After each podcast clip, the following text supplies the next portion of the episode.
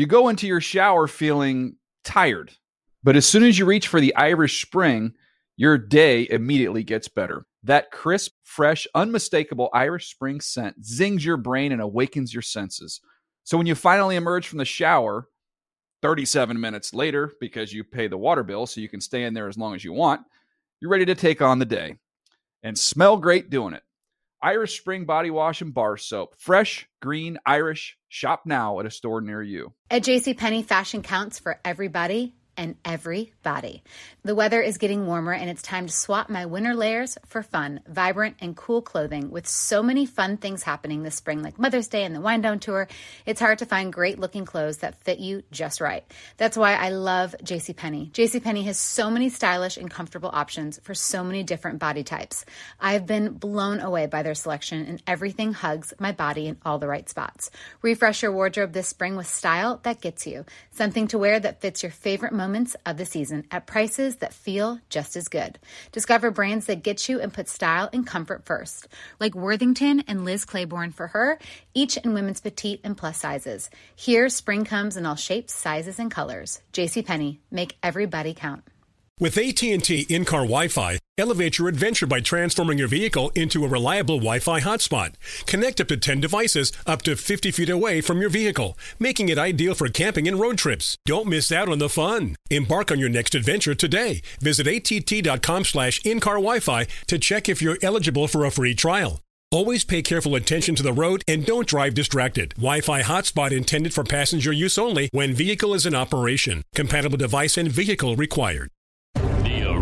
The NFL podcast is an early season MVP favorite. What? That makes no sense. Welcome to another edition of the Around the NFL podcast.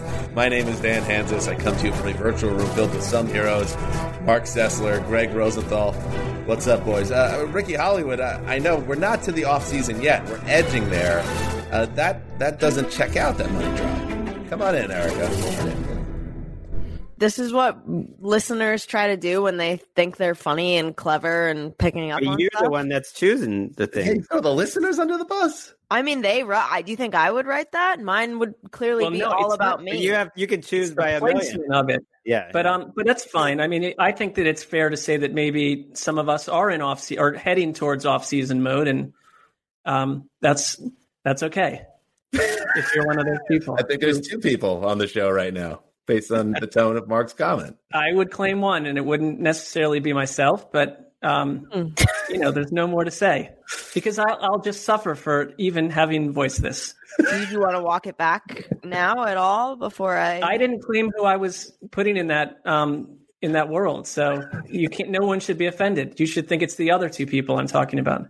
Yes, if you do want to send in money tags, please do it. Uh, or send it uh, Erica Tamposi over on Twitter, and you could be a part of the show. Yes, this is the Championship Sunday preview edition of the Around the NFL podcast. It's a good one, boys. Oh, it's a good one because uh, we have guests galore uh, to talk the NFC title game between the Packers and Bucs. We'll have Colleen Wolfe, old friend of the show, who's uh, have, hasn't been on in a minute, as they say. So she's rejoining us. Can't wait for that. And for the first time, Bill Barnwell from ESPN.com. He does great work uh, over uh, in the NFL coverage for that particular website. He will join us to talk the AFC title game uh, between the Chiefs and the Bills. Uh, we also have some news to get through. We'll kind of stick that right in the middle, halftime style. Uh, this feels like, Greg, a show not to be missed if you are a football junkie. it's a cracker. You know, sometimes you get to these championship weekends, some teams they don't really feel like they belong. Like last year's Packers team, okay, it's like you tried to convince yourself it's Aaron Rodgers, but eh. Like even the Titans last year. These four teams, I'm saying, like I could see any one of them winning the Super Bowl. Some good box office stuff. That's a good call. Like Raheem Mostert isn't going to go off for two thirty seven and four on some overmatched wannabe contender. I'm, I'm I'm with you. This is going to be great football. Uh, let's get into it. Yes, and let's start with the AFC title game. I mean, this is fun. It's championship weekend. And because it's championship weekend, and because Tom Brady is playing against Patrick Mahomes, we had to get you know an extra special guest to join us. I believe him to be, and I know I'm not alone on this podcast, one of the great football writers out there. And he writes for ESPN, and his name is Bill Barnwell. And now he is joining us for the first time on the ATN podcast to break down the AFC title game. Bill, welcome to the show. Ooh. This is very spooky. I. It feels strange that it hasn't happened before, right? Yeah, it's overdue. It's Yep. overdue. I've known Bill a long time since like he was at Football Outsiders, and they would do like events speaking at bars in New York City in, in around 2008, when, which is about the time he really wore that "I'm a Giants fan" thing loudly. It's So funny. it's- It's funny to me because Bill and Greg, in some ways, like do a similar job for NFL media and ESPN. So it's almost like two titans of the genre, Mark, on the same show right now, and here we are just standing on the shoulders of giants. Yeah, I mean, I you know I'm just along for the ride. I couldn't be more pleased. I, I shared with the one with you guys the one time that I met Bill for four or five seconds, and that was a meeting that went sideways. We won't we won't get into that on this show, but I'm I'm thrilled that he's here. You know, we just went through a whole windup before we started taping, Mark, about how that individual who, you know, we, will re- remain nameless, we can never let that tape get out. And now you're actually referencing it on the show. And now I'm talking about you. you've saying that. actually you've actually taken it about 15 yards further than I did. So thanks again. All right, let's get on track here. We got Bill here, the great Barnwell. Are you, Bill, you're one of those guys that people call you by Barnwell mostly, or Bill? That's a good question. I would say, like college era, Barnwell most commonly. I would say now I feel like I get more Bills than Barnwell. If I like flip my hat backwards, maybe I get more Barnwell. Do you ever get like a like a hey Barney, you know? Uh, that would that would be someone where I would try to walk away from them. If that's what they call it. That's a walk away I. I, I feel like any any sort of shortening that ends in Y, unless you're a hockey player, is not okay. That's fair. Good coda. Um, let's start this way, uh, Bill, because the Chiefs survived by the skin of their teeth against the Browns, and you know they do that uh, with the help of Chad Henne and a very uh, huge onion hanger of a call there by Andy Reid, uh, and hopefully they get Mahomes back now. Now on the other side with the Bills, they have been outgained in each of their playoff games. Their defense obviously stepped up in a big spot against the Ravens uh, and carried the day there. Are you how concerned are you about the fact that the Bills offense is no longer running teams out of the building like they were in December? And how much do you think uh, do they need to return to that form to have a chance this weekend? I it's complicated. I, I think there's a couple things in play here. I thought they were pretty good against the Colts, right? I mean, the Colts were a good defense, maybe not top five, but they were very good against the Colts, especially after halftime once they stopped getting stuck with 90, 92, 93 yards to go for touchdowns. Um, the Ravens were a very tough defense. I thought they did a really good job against Josh Allen and the Bills, but I think I think something has to change because this formula that they've won these first two games with is not sustainable. They have been incredible in the red zone for a defense that was, I think, the fifth worst defense in football in the red zone during the regular season, which is not a sticky stat, but there's no reason why they suddenly should turn into, you know, the 2000 Ravens in the red zone, where they've given up, I think, two touchdowns now in eight possessions, I believe. It was, you know, a missed field goal. It was two stops on downs, that fourth down against the Colts, and then, of course, uh, a fourth down late against the Ravens, the pick six. I mean, you can't count on that happening. And we saw last year with Tennessee, which was a team that was great on offense in the red zone. And then in their upset victories against the Ravens and against the Patriots were two of seven um, in the red zone in terms of allowing touchdowns. You face the Chiefs, that's a different different level of team in the red zone. So uh, Tennessee was not able to be as effective in the red zone, and we saw that formula kind of fell apart. So for the Bills, I think either they have to get stiffer in the on defense, you know, outside of the red zone, or have that offense come back that was you know dominant over the second half of the season. Because I think they can't count on holding the Chiefs to scoring touchdowns twenty five percent of the time in the red zone come Sunday. I'm really curious how the Chiefs will play them because you know the Ravens were interesting. They're such a heavy blitz team. Mhm. They didn't really blitz Allen. Their their four guys that were up front were not getting anywhere close to him. The Bills' No. offensive line has been a great um, story for them. They've really improved and now one of the best groups I think in the league. Mhm. And and uh, it it kind of worked. You know, you you held you made Josh Allen hold the ball a little bit more. Mhm. and it's the opposite of what the Chiefs did uh, the first time around, and kind of how they're generally programmed. Mhm. They got a lot of heat on Josh Allen the first time around. I, I did go back to watch that, and and it was dangerous. And I think it's going to be dangerous to do it again because unlike the Ravens, they don't have great players in the back end, and Right. they sent a lot of pressure at Josh Allen. Sometimes it worked, sometimes it didn't. But man, guys were open deep down the field. Watch rewatching that game, it was a lot closer than I remembered. I Mhm. sort of thought of it as this steamrolling by the Chiefs, but man, there were a lot of opportunities for Allen to make plays, and I guess I would be afraid if I'm the Chiefs of basically every matchup on the field. Like Stefon Diggs to me is, I think, the best receiver in the league. I'd take him even over Adams. If Beasley is Beasley, then you have, you know, Dawson Knox is like a like everything's a mismatch, and I could see them hitting a lot of big plays if they go that balls out this week. From from one film guy to another, I appreciate that because I also went back and watch the Bills Chiefs game. Dan's And- gonna make fun of you for that film I guy know, I know. Uh, reference there. Here. I know. I I went back and watched it, and Josh Allen missed some throws. Like there were plays to be made on the offense in that game, and there were throws maybe you know the Chiefs were able to make a great play to knock a pass away deep, or you know Josh Allen missed a receiver by a step because he was under some pressure. Uh, I don't know what you guys think, but looking at how the Chiefs played the Bills in that game, or sorry, how the Bills played the Chiefs in that game on offense, they played too high. They took away the deep plays. They said, "Hey, if you want to run the ball for five yards a carry, great, go nuts. We'll ha- happily have you do that." And the Chiefs pretty much did that all game. I wonder if, from the Chiefs side of things, if they sort of say the same thing here and say, "Hey, we're going to play too deep. We're not going to blitz a lot. We're going to kind of do what the Ravens did and let you run the ball, or let you try, let you, you know, hit those short passes." At least theoretically, give you the run. Although the Bills obviously did not want to run in that game, but give them the opportunity to run the ball and say, "Hey, we'll get in a running game sort of, you know, like slot, like just you know, really slow paced game if that's what you want, because we think we're going to be more efficient than you when it comes to scoring in the red zone." I mean, I also look at the way the Bills handled or attempted to handle Patrick Mahomes in that game. They didn't blitz him once. And that was essentially, according to next gen stats, like the first time that's happened in a game since 2016. And that, you know, that helped them get to 245 yards on the ground, Kansas City. I mean, if you're Buffalo, because the D, obviously, you know, I, I loved everyone's like, that game just doesn't matter at all. We throw it out entirely. Well, there are like, there is some shared DNA, obviously, with what happened oh, yeah. back then. And like, if you're Buffalo, you kind of showed what you wanted to do the first time. It didn't really mm-hmm. work the way that way they wanted it to. How do you come in and like do you especially with Patrick Mahomes? I get the head thing is probably fine, but the toe injury I thought last week really affected him. And Mhm. those don't necessarily just go away in 4 or 5 days.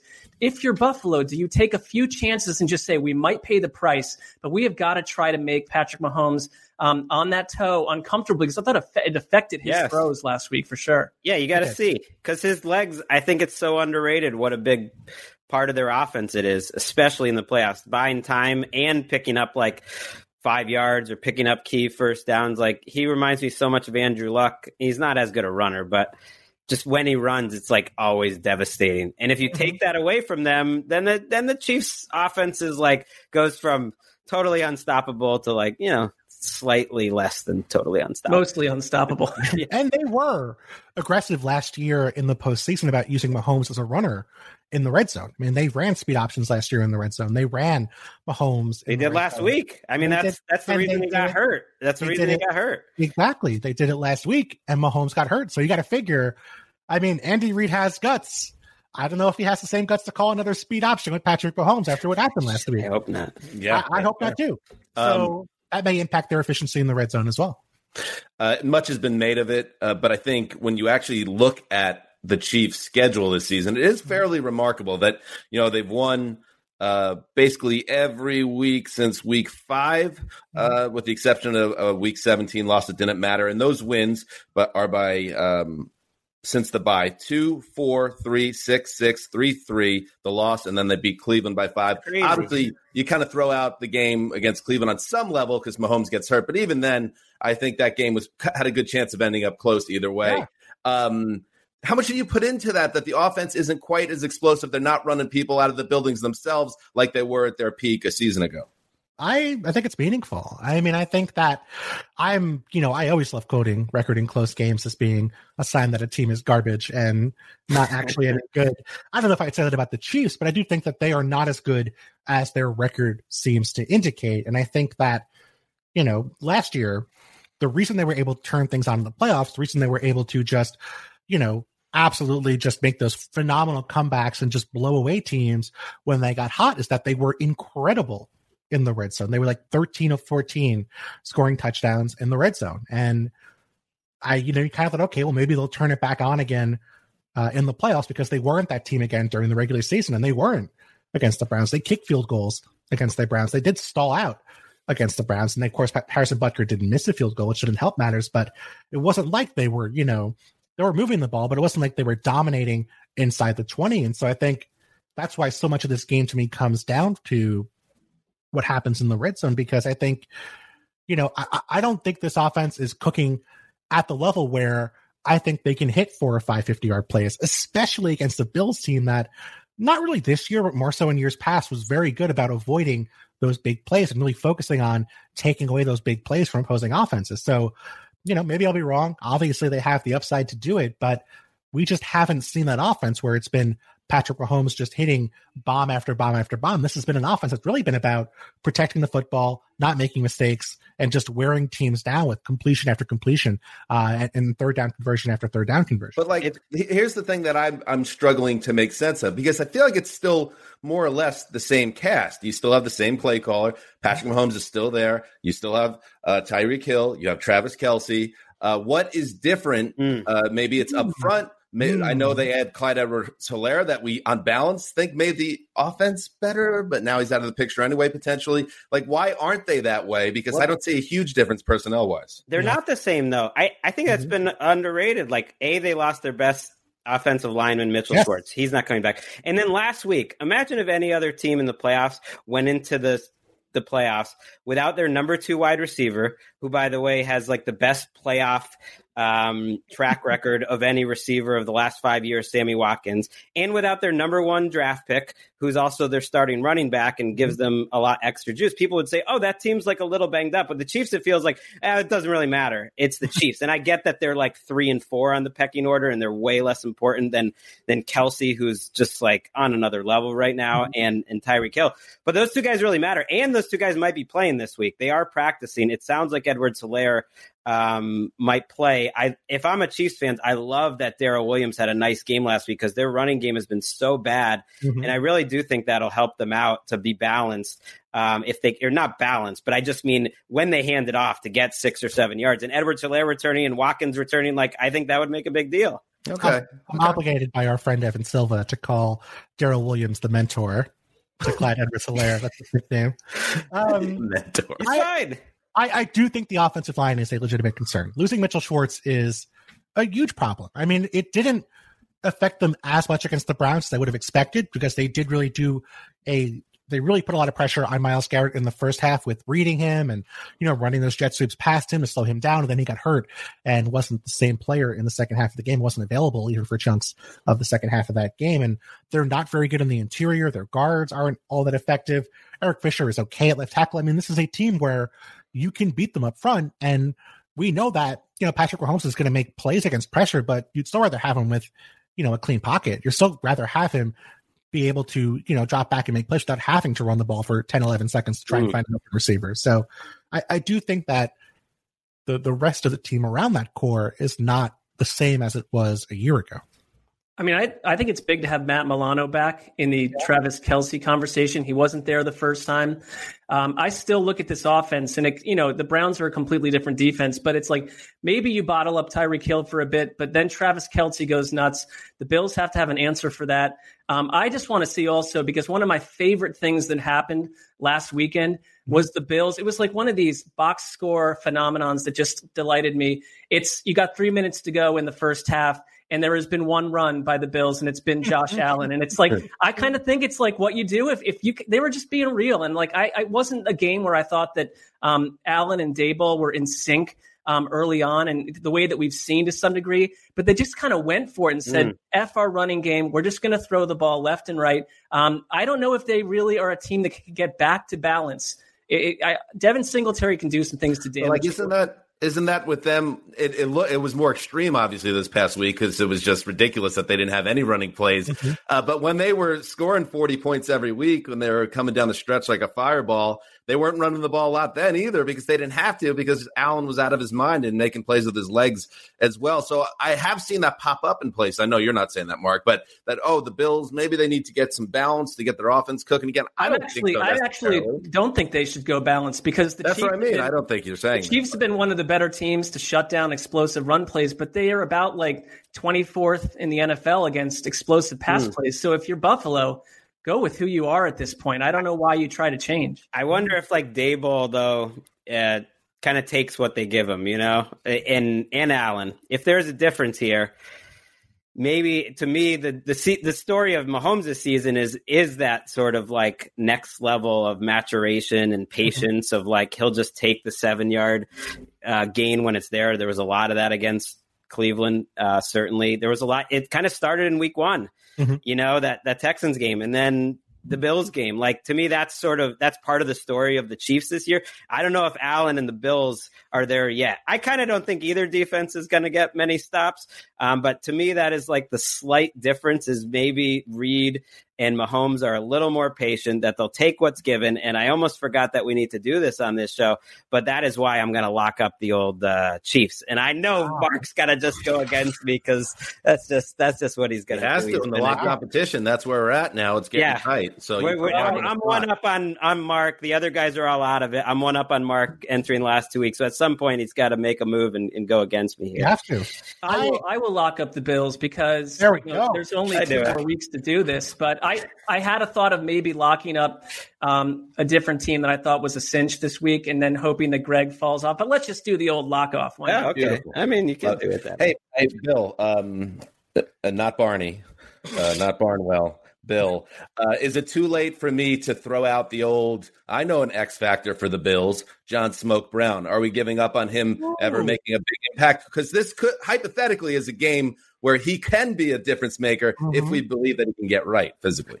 we have a Chiefs team here that we know are aggressive in the secondary. We know that whether it's Tyrann Mathieu, whether it's their corners, they're going to go for plays. They're they they are susceptible at times to double moves. Now they have the athletic ability to catch up and make plays, but if you have a guy who's an incredible deep passer in Josh Allen, and you have a you know a, a guy in John Brown who can get open, wouldn't be crazy. I mean, Made, I- made good plays last week, John Brown. he was there. He was active. He was making plays. He looked healthy.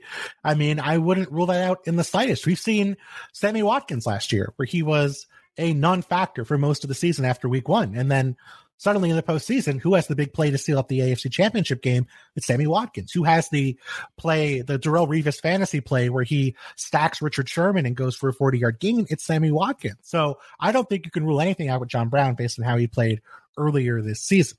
I Um, think that We've we've watched like twenty plus of these these championship games, thirty, and it's like there's always unsuspecting characters that pop up in the final five to six minutes of these games who are etched in history, and it's not Right. someone that we're probably spending this week talking about. It'll be a defensive back, the fourth defensive back on one of these teams. I think it could be the receiver depth because, like, if Watkins returns, I think that helps them, or Demarcus mm-hmm. Robinson, whatever it is. I love the mat. Like, I'd be a little worried, you know, if I'm a Bills fan or a Chiefs fan, like the depth at cornerback for both teams is pretty weak. We don't know if Bashaud Breeland's playing. Tre'Davious White, sneaky, has struggled about two or three straight weeks. So, like, it, when if your best player is struggling, whether he's matched up against Kelce or Hill, like then it you know it goes down to our old Sky Sports colleague Josh Norman. Are you going to Yeah. trust him one on one? I don't know in a big spot, or it's the other way around. It's like Gabe Davis versus some of these um, Chiefs cornerbacks. I don't know. I think I'm just wishful thinking because whether it's the Chiefs or not, I just want a lot of points. And by the way, if Chad Henne starts this game, I'm changing my lock. That's allowed. I'll probably That's not a lock.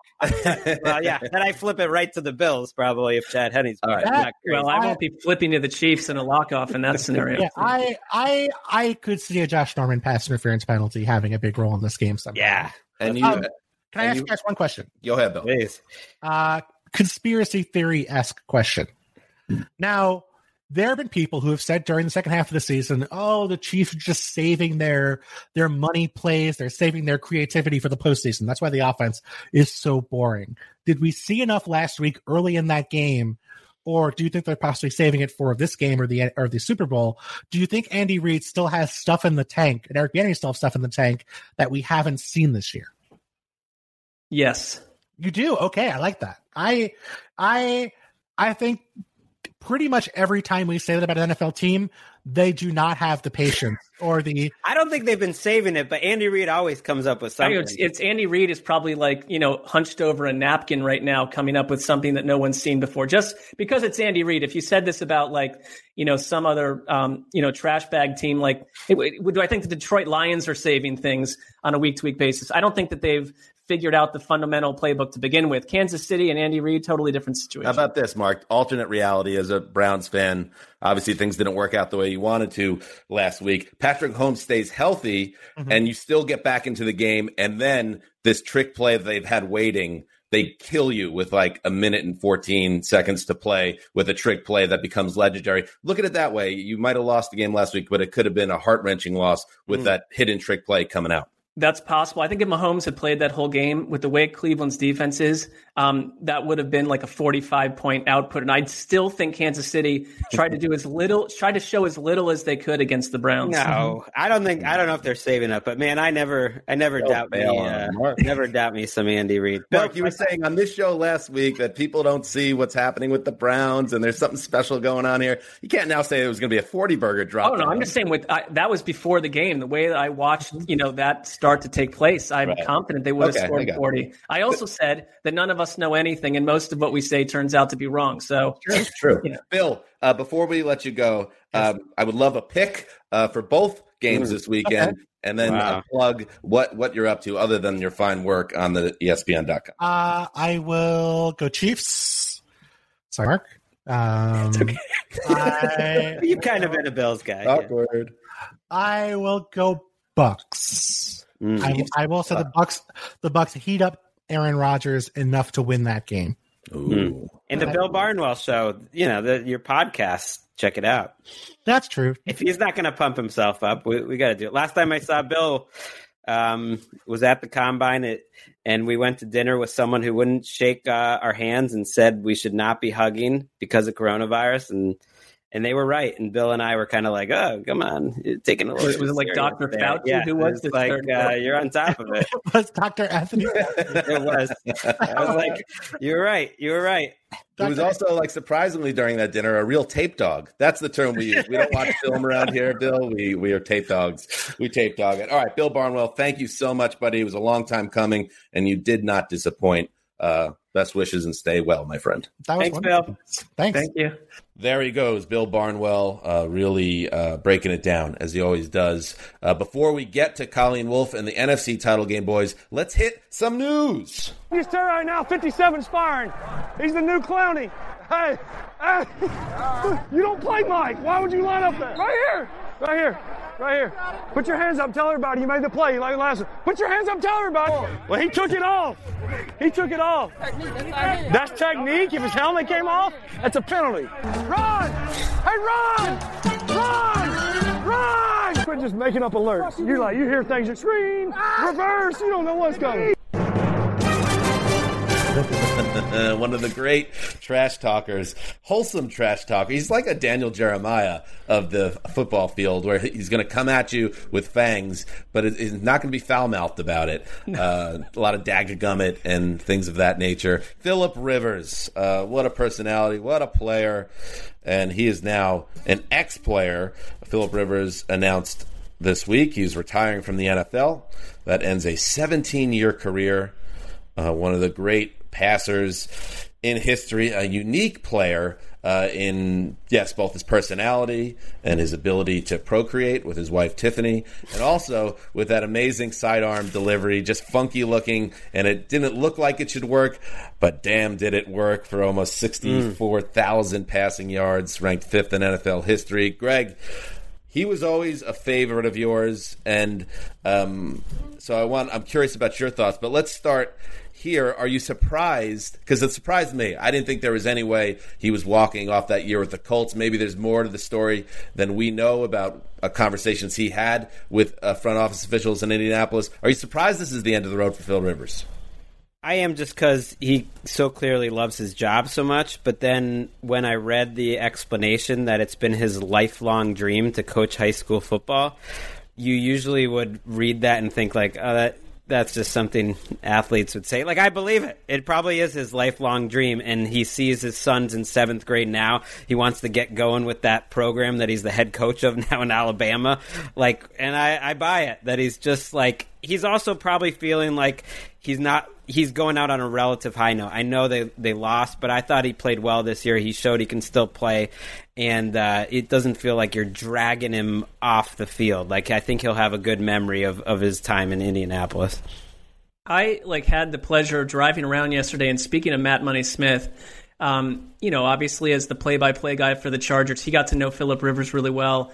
And the way he spoke about him, I think it's just Philip Rivers, the person, the experience of who he is. He's a throwback. Um, you know, all these guys are getting drafted today. They come in, they're they're ready to roll. Um, but there are not a lot of Philip Rivers personalities out there. And it's yes, it's this, it's the dad humor with a little bit of an edge, but no um, profanity. Uh, it's I think one of the most determined, um, fiery players out there. It was just a joy to watch him on that front. And it's you know when he went to North Carolina State. Um, in high school, they didn't want him to be a quarterback in, in the college level because of his throwing motion, which has been one of his um, you know something that's that's tagged him forever, and he's still got it done. I just uh, it's whenever whenever these guys who've been around for as long as we've really hardcore been watching football. Um, retire, it just makes you remember how much you've aged yourself because we've been watching him since 2004. And this is a guy, you know, we get all there's all these quarterbacks that come in and hey, if this guy can stay healthy, um, you know, then then he can be productive. He reaches potential. Philip Rivers is like Eli Manning and others, the classic definition of an Iron Man. I mean, you could not keep this guy out of the lineup, and that rises franchise. When you have a signal caller like that that cannot, that refuses to not suit up, he's a rock. And you brought up Matt Money Smith, who I do the power ranking show with on NFL Network, and we were talking. One of the segments on our most recent episode was like I did a power rankings of what are going to be the big offseason narratives to track, and one of them was what are the Colts going to do with Philip Rivers. A day later, we found out that's already been decided, but I, I thought it was interesting, and we're interested in these things. Uh, that Money, who's you know top broadcaster who knows Rivers, um, and understands the mechanics of the gig, says that if Phil Rivers goes into a broadcast booth, he would be not just Tony Romo level. He thinks he could be better than Tony Romo. And you wonder if his future in a calling is in that Monday Night Football booth, if he can make that work. And, and Money seems to think he could uh, with his scheduling as a football coach in high school with a Monday night gig. Uh, that is a really interesting thought, and it probably would pay him uh, not the same money as what he would make as a pro quarterback, Gregg. Mm. But uh, if he's as good as Romo, he'd get paid like he paid like a superstar in our industry. he could buy the entire high school conference that they're in with that with the money Monday Night Football. I think it is a I think it is a prep school. Uh, yeah, maybe like the Friday night games, and then you have Monday night.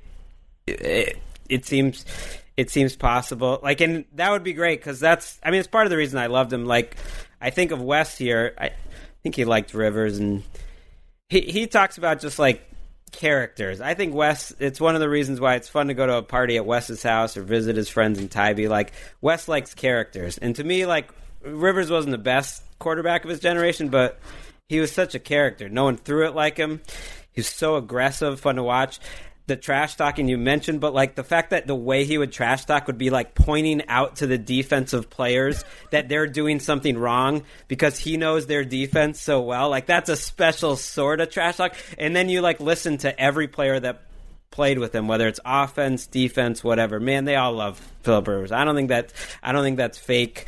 Or, and I think the of course like everyone is going to respect their quarterback and everything, but I think it's like uh, another level. And he was underrated. Like I really believe the lack of an offensive line and a defense and a running game for so much of his career overshadows that. For most of those seasons, if you ranked where he was at quarterback at the end of the season, it was so often in the top five or six. And that to me is the best way to measure a guy is over the course of a, regular season. And so when you compare him to, to those 04 guys like like Roethlisberger and and Eli, like I, I do think he was like a little underrated, and he's definitely a stats guy. I get it, but um, he was he was awesome, man. No one like had that mid range game. He had like an old man game from the minute he was in the league. It was it was different. Every this is a quote from Rivers. Every year, January twentieth is a special and emotional day. He said that's when the day he retired. It is Saint Sebastian's feast day in in the Roman Catholic faith. He is the patron saint of the athlete. Uh, it is also the day I played in the AFC Championship without an ACL, and now the day, uh, now that day that after 17 seasons, I'm announcing my retirement from the National Football League. Uh, great. Think he, I think he's a Hall of Famer. You really wish he had one deep run in the playoffs that took him to a Super Bowl. He never got there. Even, you know, I talked about it, Marc, in the elimination game this year. You know, he just misses the touchdown pass in the end zone on that fourth down. It, to me, kind of like spoke the story of his career. Oh, he's so close to having that moment that then would propel the team, and it just never happened. So you could, I guess, ding him ultimately for the January record, although it's you can't put everything on the quarterback. But overall, great player, great producer, uh, a rock in terms of staying in the lineup, and just a fun guy to cover. What else can you ask for? I think he is a Hall of Famer. I mean, there's a, there's a lot of interesting cases coming up, but if you look at some of the quarterbacks that are in the NFL in the Hall of Fame, like they didn't all go to the Super Bowl. I mean, it's um, it's a team sport. Uh, he'd get my vote. Mm. That freaking right. ACL, man! If uh, that that 07 Patriots team, not that I w- would have wanted it to happen, but I think they were they were ripe to be picked off there, and they were very competitive in that game. If you had had a, a healthier uh, Philip Rivers and Tomlinson in that game. Some real bad blood between those Patriots and Chargers teams back then. um, all right, so good luck to whatever comes next, Phil Rivers. I feel like you're still going to be on our radar uh, sooner rather than later. Moving on, the Detroit Lions introduced Dan Campbell as their new head coach after signing to that six year contract. And this is just fun. Let's listen to the opening remarks from Campbell uh, in his press conference with the media on Thursday. So this team's going to be built on. Uh, we're going to kick you in the teeth, all right. And, and when you punch us back, we're going to smile at you. And when you knock us down, we're going to get up. And on the way up, we're going to bite a kneecap off, all right. And we're going to stand up. And then it's going to take two more shots to knock us down, all right. And on the way up, we're going to take your other kneecap and we're going to get up, and then it's going to take three shots to get us down. And when we do, we're going to take another hunk out of you. Before, before long, we're going to be the last one standing. Marc, are you surprised with the hire of Stone Cold Steve Austin as the head coach of the Lions? I feel like the NFL is already investigating his um, opening press conference, probably for some of the things he promised to do. But I mean, I, I, what I was surprised by was a six-year contract. Um, I, you know, sight unseen. This isn't like hiring Bill Parcells part two, and so uh, this to me, you know, look at I I like this story already. I mean, there's a lot to like. Um, if it goes well, I feel like it's going to go really, really well, or it's not going to play at all. And like it's um, because of that's that's sort of that's his personality. Does this register? Um, and what's the rest of him about? I, I like the whole idea of it, uh, but it's a huge wait and see for me. I, but they're showing tremendous faith with a six year deal. Yeah, I, I, I just love that he's going to be part of our lives. I mean, maybe maybe biting people's kneecaps off is like the new Moneyball. Like that's the way to get an advantage in the NFL. Just I bite, don't think so. bite some bite some kneecaps. It's just it's just funny because they hired Chris Spielman. And I, I like, I really like Chris Spielman as an analyst on Fox. He was actually one of my favorites, even if I didn't always agree with him. But they basically hired Chris Spielman to like hire another version of Chris Spielman. Because that's sort of how Chris Spielman talks is like this ultimate macho tough guy. I love that he's just this huge like Miami Beach looking bodybuilder type, but like packed into this little this suit, you know. But he kind of talks and looks like Jeff Bridges. I think it was Rotopad who pointed that out. Like he he talks like the dude. Like uh, everything about it's great. I don't know if any of it's gonna work. He hired Aaron Glenn, who a lot of people really like as defensive coordinator, and he did say some things in that press conference about their offensive philosophy that was much more about like what the Saints do and matchup based and and I thought intelligent that you know that didn't get as much play, um, but I think you know he's he's a Saints coach, so he's going to take a lot of what they did and, and try to apply it. Uh, in other news, sad news uh, to report out of Green Bay, Wisconsin. Um, former Packers general manager Ted Thompson, the man who drafted Aaron Rodgers in his first draft in charge uh, at Green Bay, traded away Brett Favre, um, helped build that championship team that won Super Bowl 45. He has died, sadly. Uh, Matt LaFleur, the head coach, um, alerted the media. 68 years old, just 68, Ted Thompson. Uh, played 10 seasons in the NFL into, in the 70s into the 80s. Was the GM for Green Bay from 2005 through 2017. Uh, he moved into a consultant role uh, starting in 2018 because of declining health. Uh, and now we learn that he has passed away. Very sad. And I, I will just share a memory I had.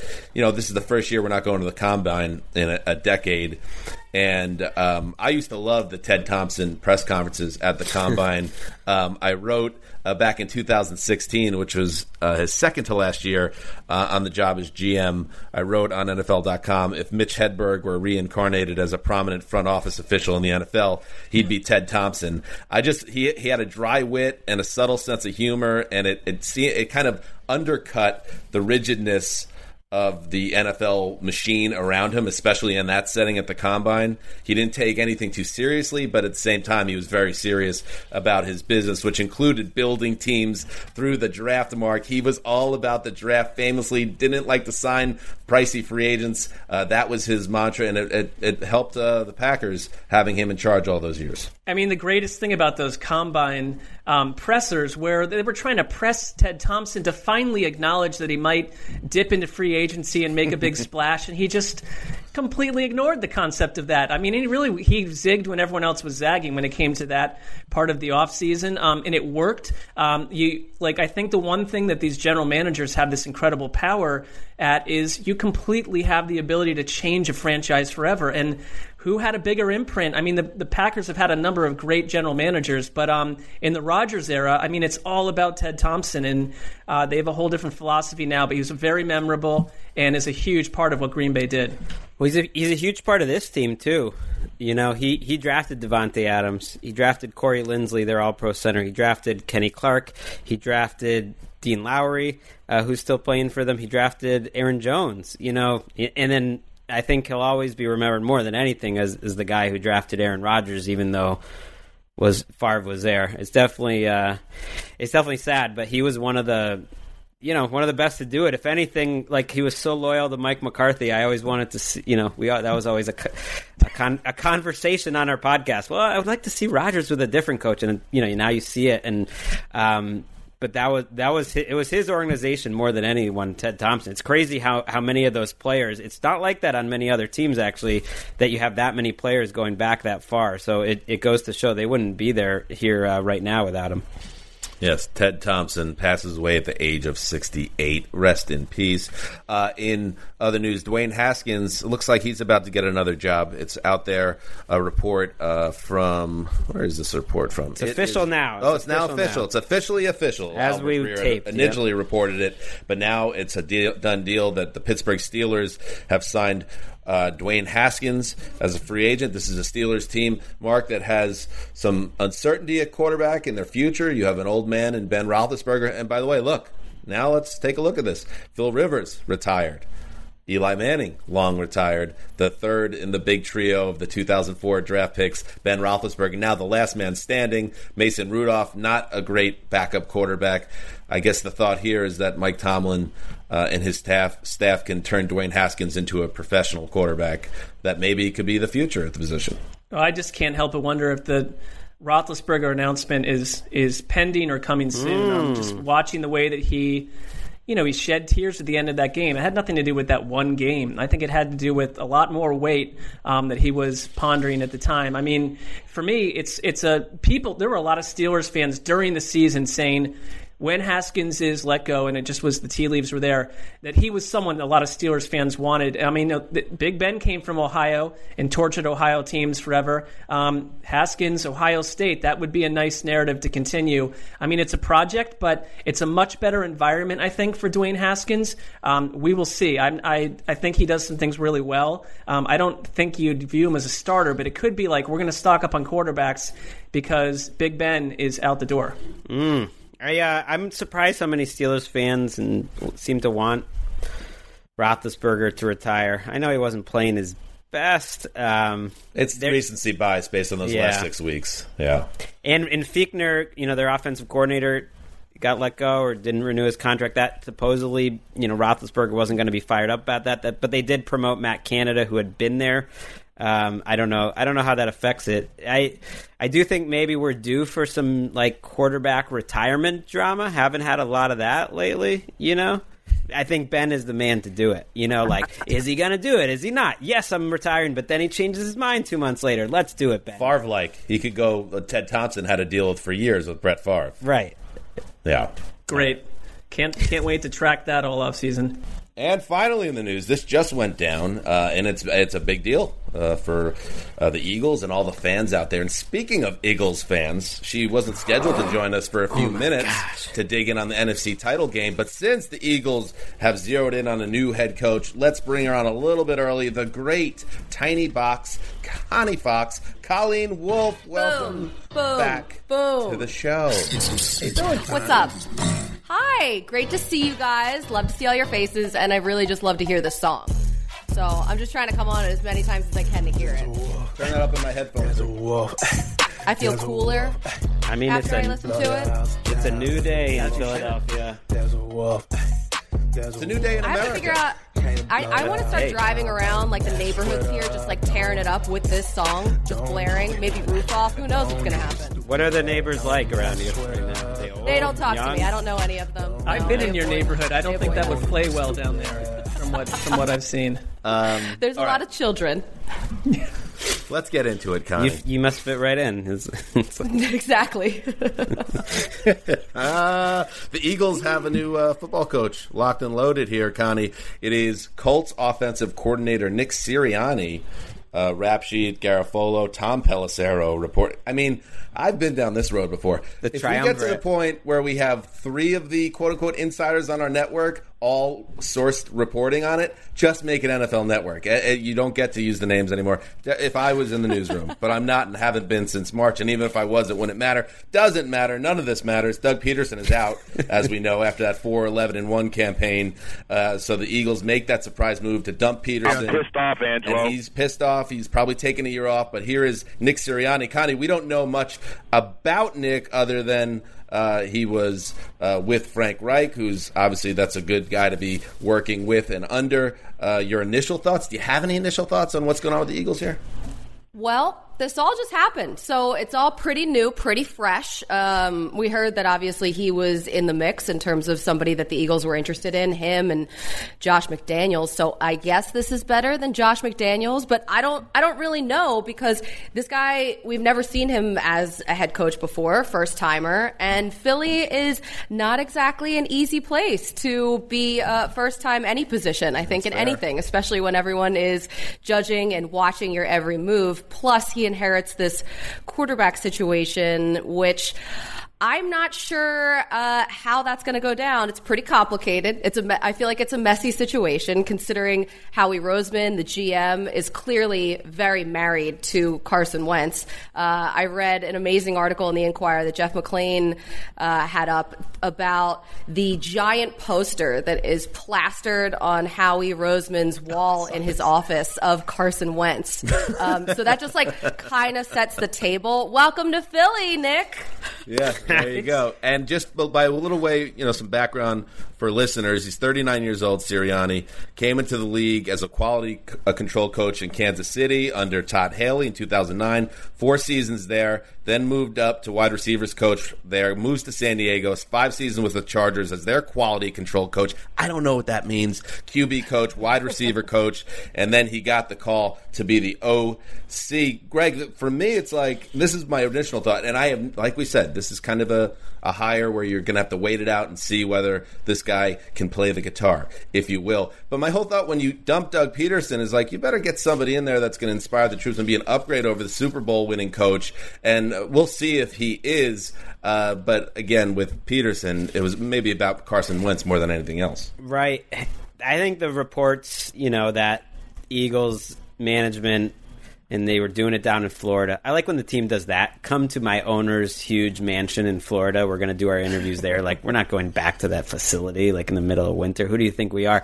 Uh, I I think the reports that say they basically told the coaches like you're going to work with Carson Wentz. Like I think that was part of it. I mean that you're what's your plan for for helping out Wentz and fixing this situation? So I think Sirianni, who worked with Frank Reich, um, you know, probably sold himself on that. He was not the play caller though in Indianapolis you know Frank Reich does. Sometimes some people think play calling's a little overrated. So he's a quarterbacks guy, working with Rivers in San Diego, and then Indianapolis with, you know, I guess a, a trio of quarterbacks, you know, Luck and Brissett and and Rivers. It's a big gamble. It feels like it's like you have to get this one right. For this is this this brass. I think you know Howie specifically they're attaching themselves to Wentz and Sirianni, and like that's it. And if you're an Eagles fan, there's probably part of you that thinks like, you know, it felt like we kind of went with Andy Reid's guy for the last coach. We went with like Frank Reich's guy for this coach. You know, wouldn't it have been nice to just like keep Andy Reid or Frank Reich? I guess like if they're the ones kind of picking our coaches. I don't. Well, Also, certainly Marc, like- Andy Reid.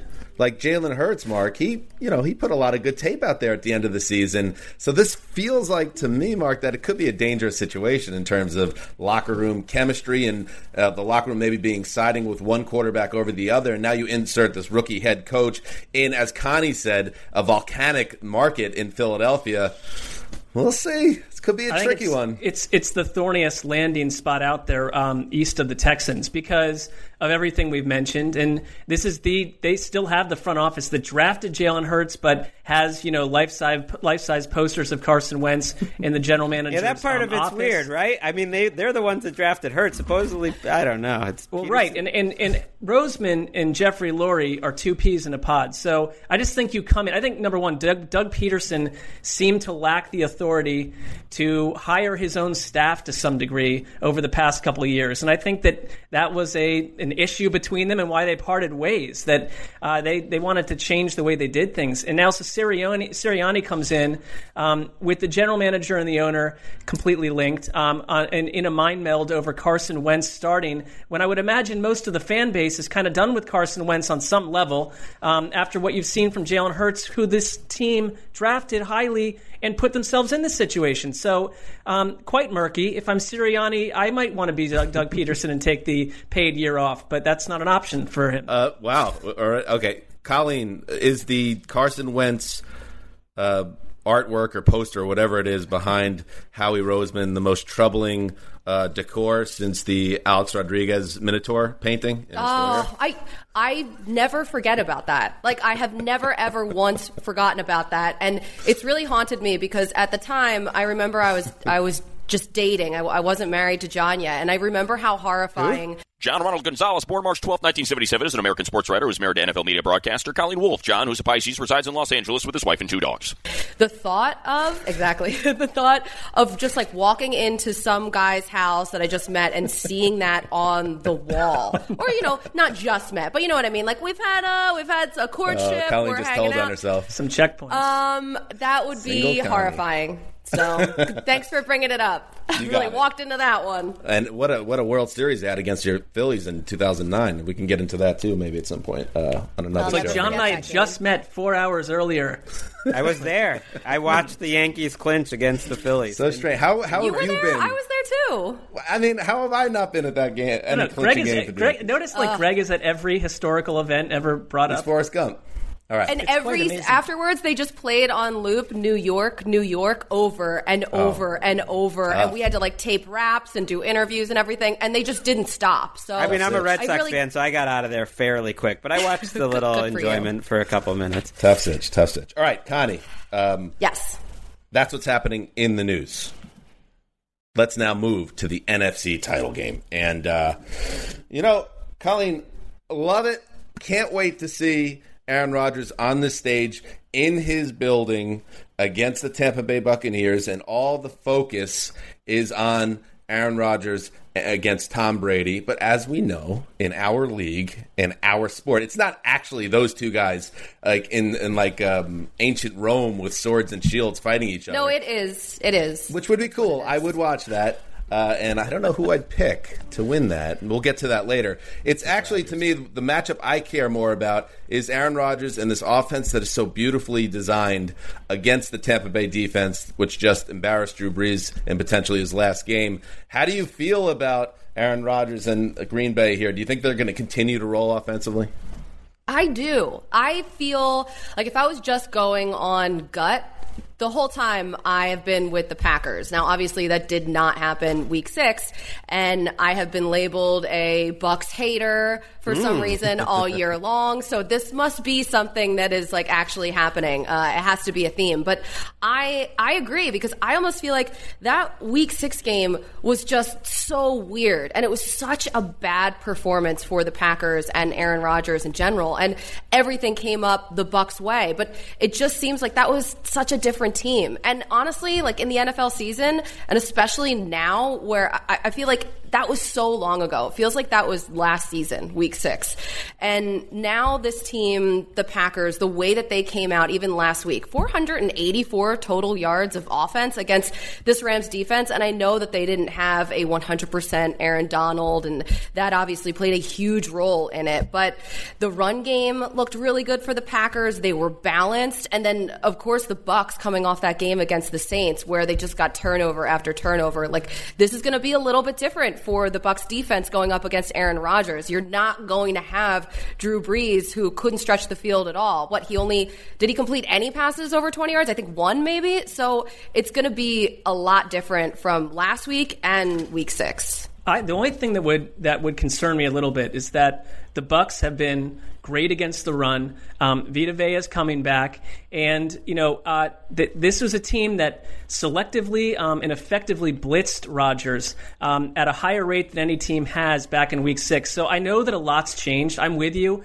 Um, our friend Nate Tice points out that this Packers offense right now, um, they are one of three teams since 2002 to average more than a field goal per drive. And the other two are the 2007 Patriots and the 2018 Chiefs. So it tells you that the Packers have grown into this. We spent all last week, oh, what, you know, Brandon Staley and the Rams defense. I think they might be good enough to go to the Super Bowl and shut everyone down. and then, like, within 15 minutes of that game starting, and I know that there were issues for the Rams in that game, it was like, no, that's not how football works in 2020 necessarily. So it's not just the Bucs defense. I mean, their offense is huge in this, but the Packers are not. I would be stunned if they duplicate that effort because the Bucs were so effective against them. But the Bucs are going to have to be a little bit different this time around, and you can't fool Aaron Rodgers. The Well, the Bucs time. defense isn't as good as they were back then either. They started the season like a house on fire.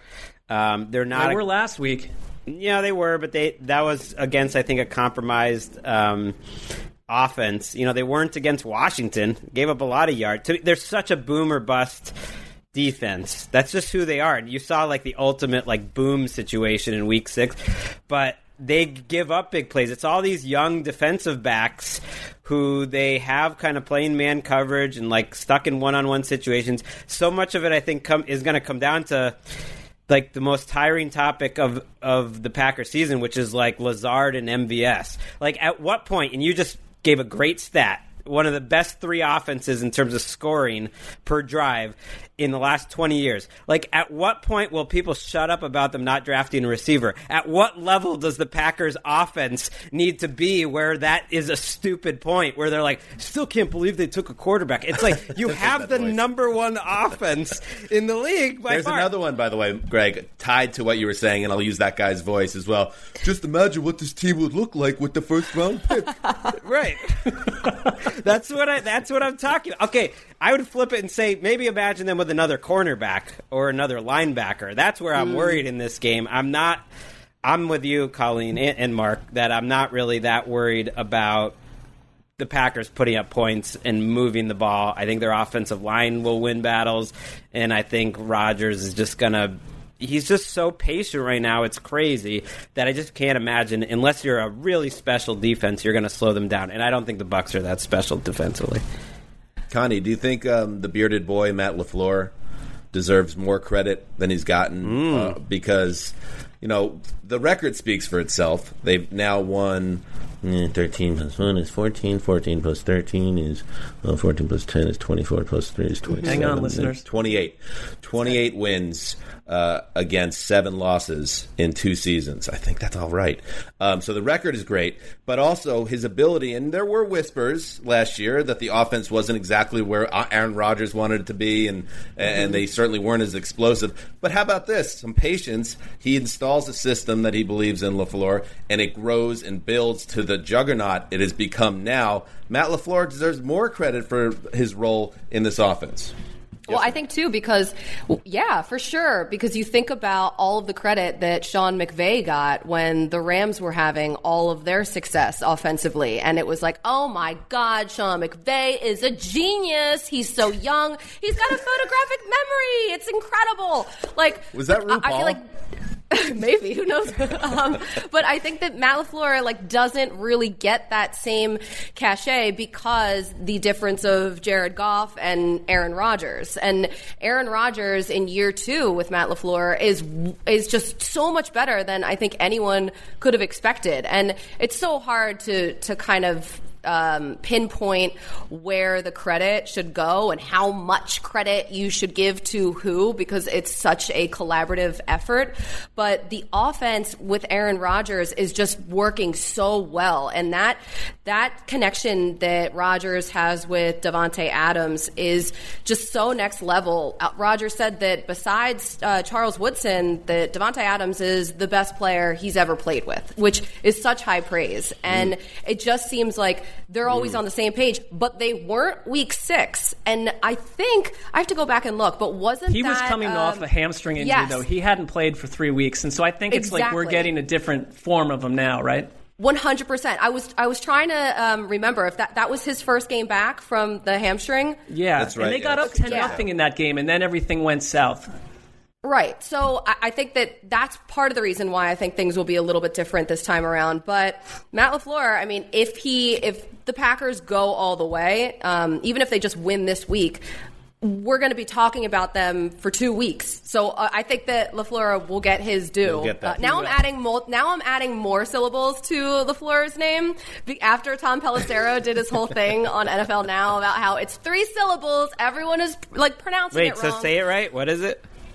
He said it's supposed to be LaFleur, like LaFleur. Well, that sounds like if you really wanted to go into the nuance that you Hoity-toity. would you would say that. LaFleur. Right. Unbelievable. Well, Well- I'm, and now it's like five syllables for me. So Okay, it's go on ahead. it's it's on the Bolzasants, Gregg, uh, to figure out a way to cook up a scheme to slow down this offense. And we saw with Devin White, he kind of led the way last week, and the Vita Vea thing, which Marc brought up. We don't know what he if he does play, what he's going to give you. He's coming off a broken leg and just came back to practice, but he was one of the top uh, top graded interior linemen before he went He's down. also, I mean, I would say this: he's bigger than the door I'm looking at over here. I mean, you just Right. put him on the field, and you've got you got something to work with. So, Well, yes, perhaps. But Gregg, do you think that um, they'll be able to? Billy Barnwell thinks that they can cook up pressure and heat up Rodgers.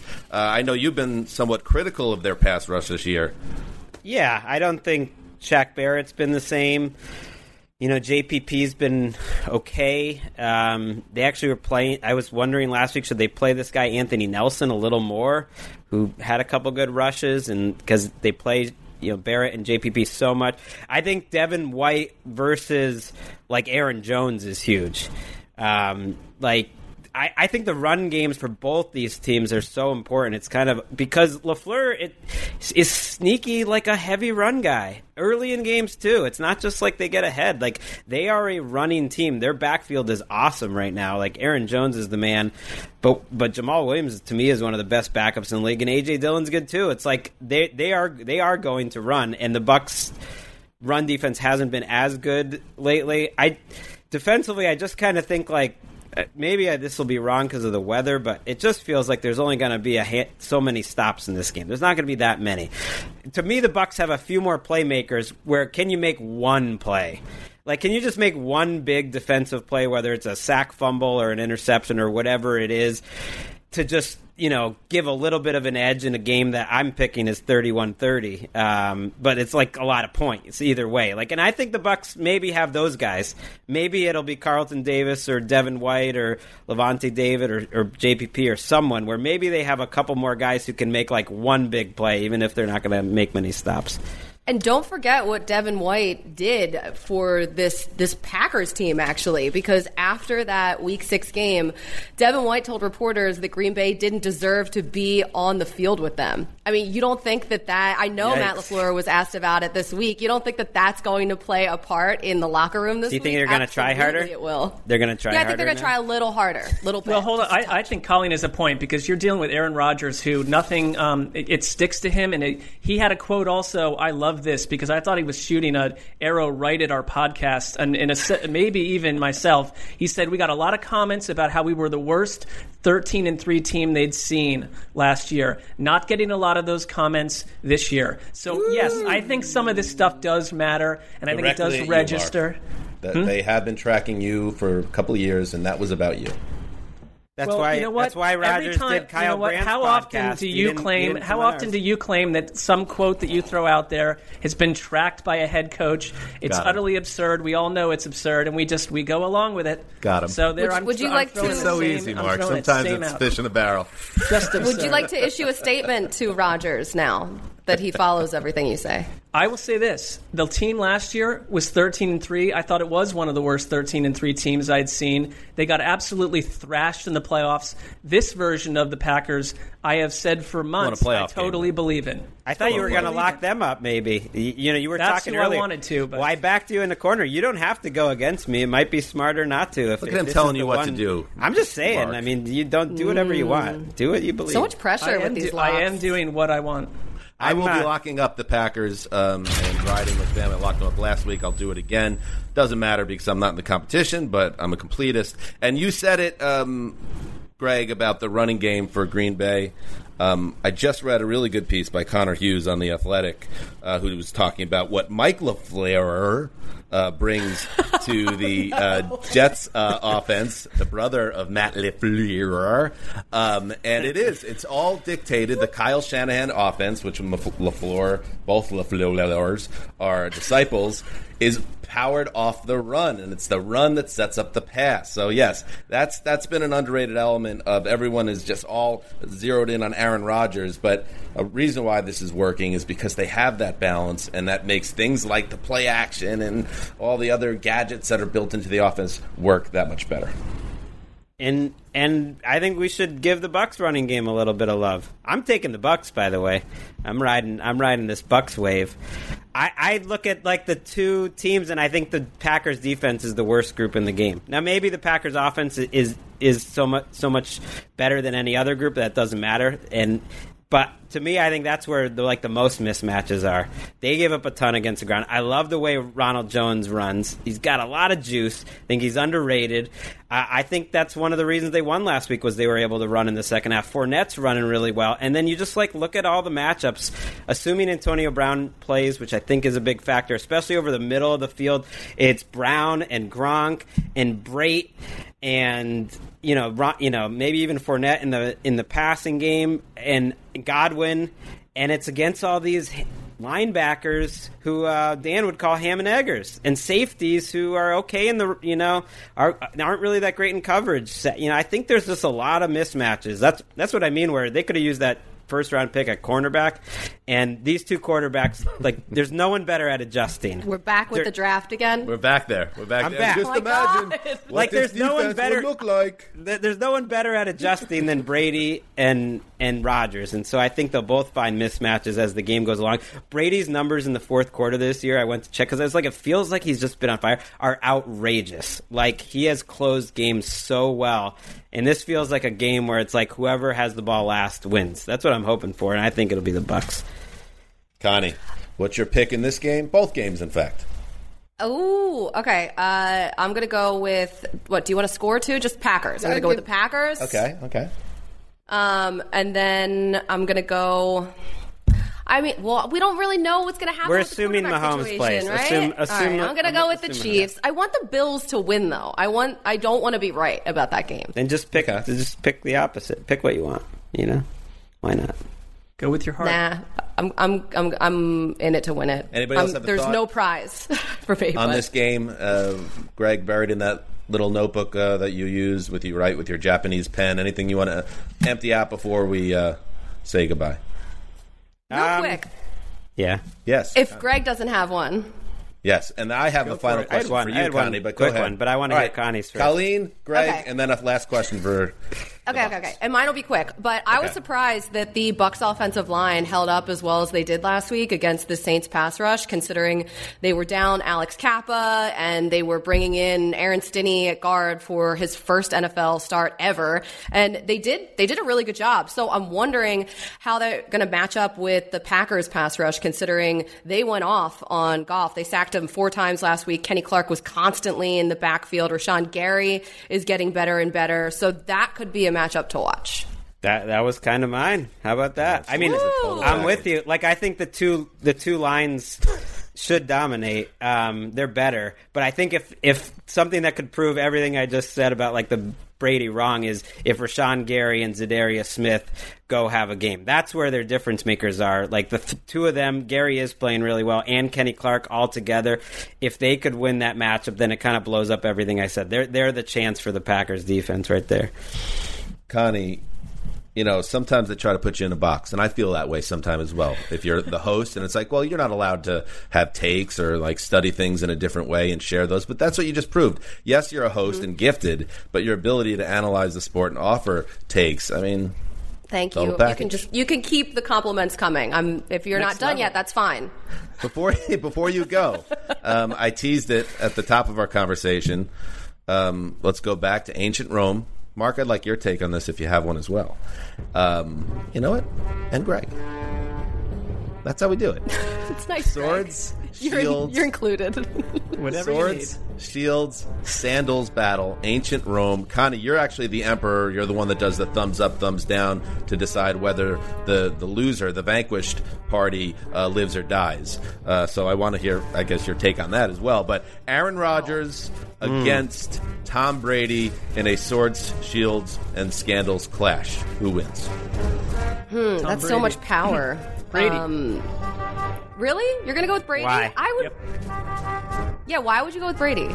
Um, I think Brady, like I, you know, for for all the people that like to make fun of Tom Brady and uh, you know the food he eats and all this other business, um, I think there's something inside of Brady that is like will will destroy anyone that gets in his way, and I think this season is um, has a lot to do with that. I think Aaron Rodgers might be, um, I think he's you know a warrior type player too, but it's a little bit different. I think that Brady um, is an assassin, and I see him that way.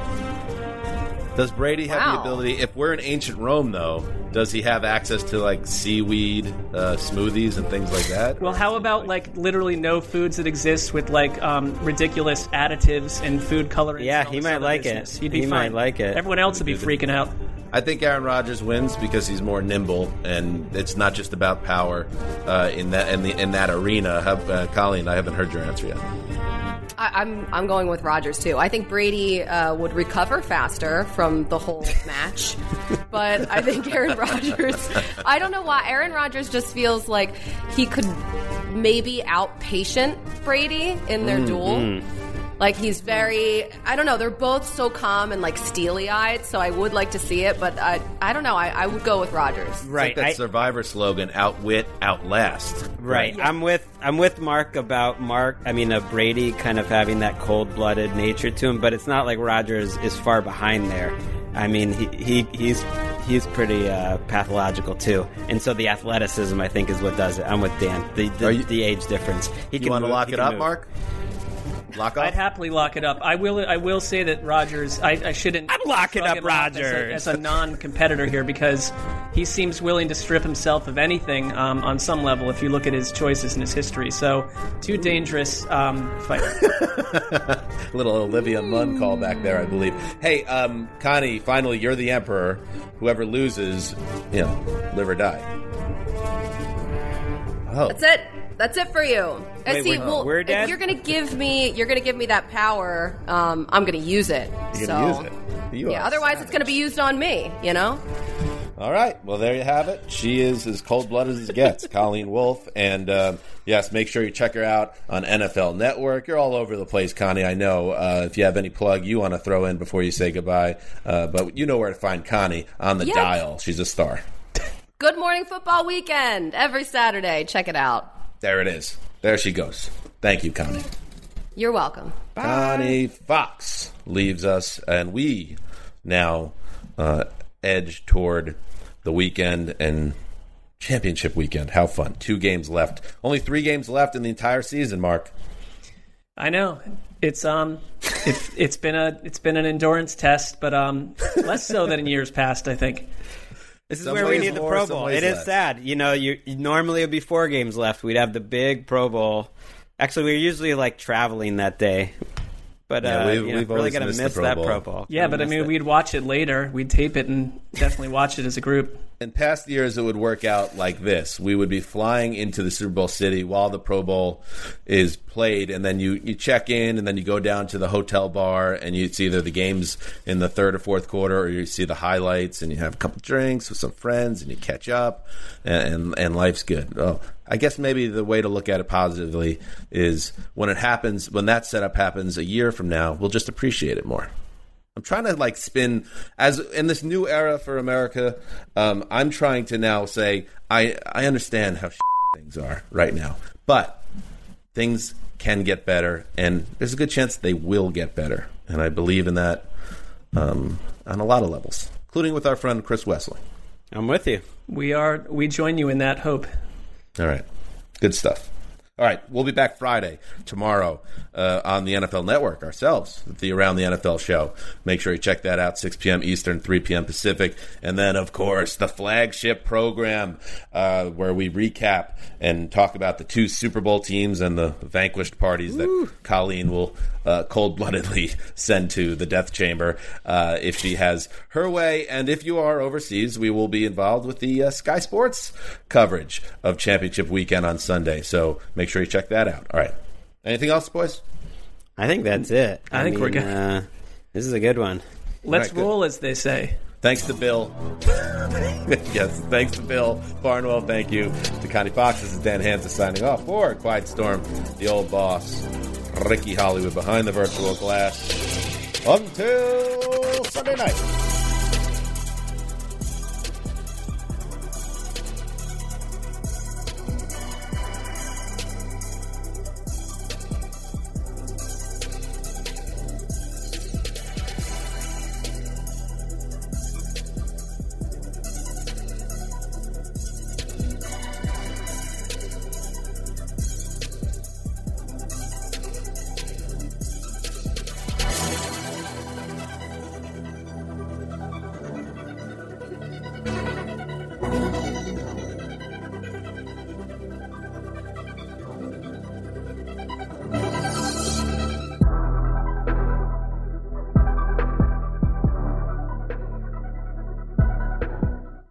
You go into your shower feeling tired, but as soon as you reach for the Irish Spring, your day immediately gets better. That crisp, fresh, unmistakable Irish Spring scent zings your brain and awakens your senses.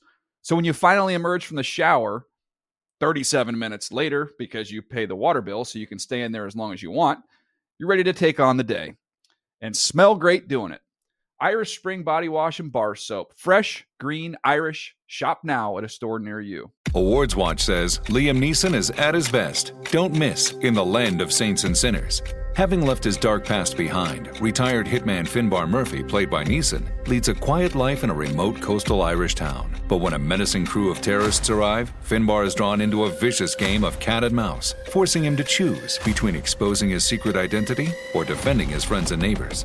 In the land of saints and sinners, from Samuel Goldwyn Films and Sony Pictures Home Entertainment. Watch it now on digital, rated R. Getting ready to take on spring? Make your first move with the reliable performance and power of STIHL battery tools.